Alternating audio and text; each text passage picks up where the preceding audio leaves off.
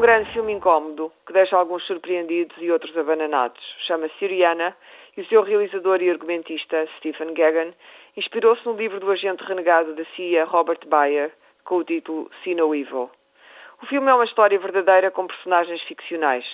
Se algum defeito tem, é todas as personagens serem, em comparação com a realidade, demasiado brandas e boazinhas. O agente da CIA, representado por George Clooney, é demasiado humano e o príncipe do Golfo Pérsico demasiado incorrupto e esclarecido. De resto, é uma história de petróleo e da ganância do petróleo e dos negócios do petróleo, do apoio incondicional dos americanos ao Estado que mais tem financiado e produzido terroristas em todo o mundo, a Arábia Saudita, e cuja leitura vaibita do Irão deu origem ao extremismo islâmico, que hoje vive para atormentar e matar o Ocidente. É a história de uma Arábia cuja cidade sagrada, Meca, foi construída do ar-condicionado aos santuários pela família Bin Laden. Vale a pena ver, para ver como nesta história não há maus nem bons.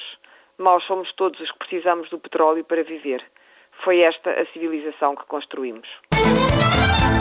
Um país onde Fátima Felgueiras vai a Fátima com os seus seguidores em caminhonetas e faz do santuário um lugar de fantochada.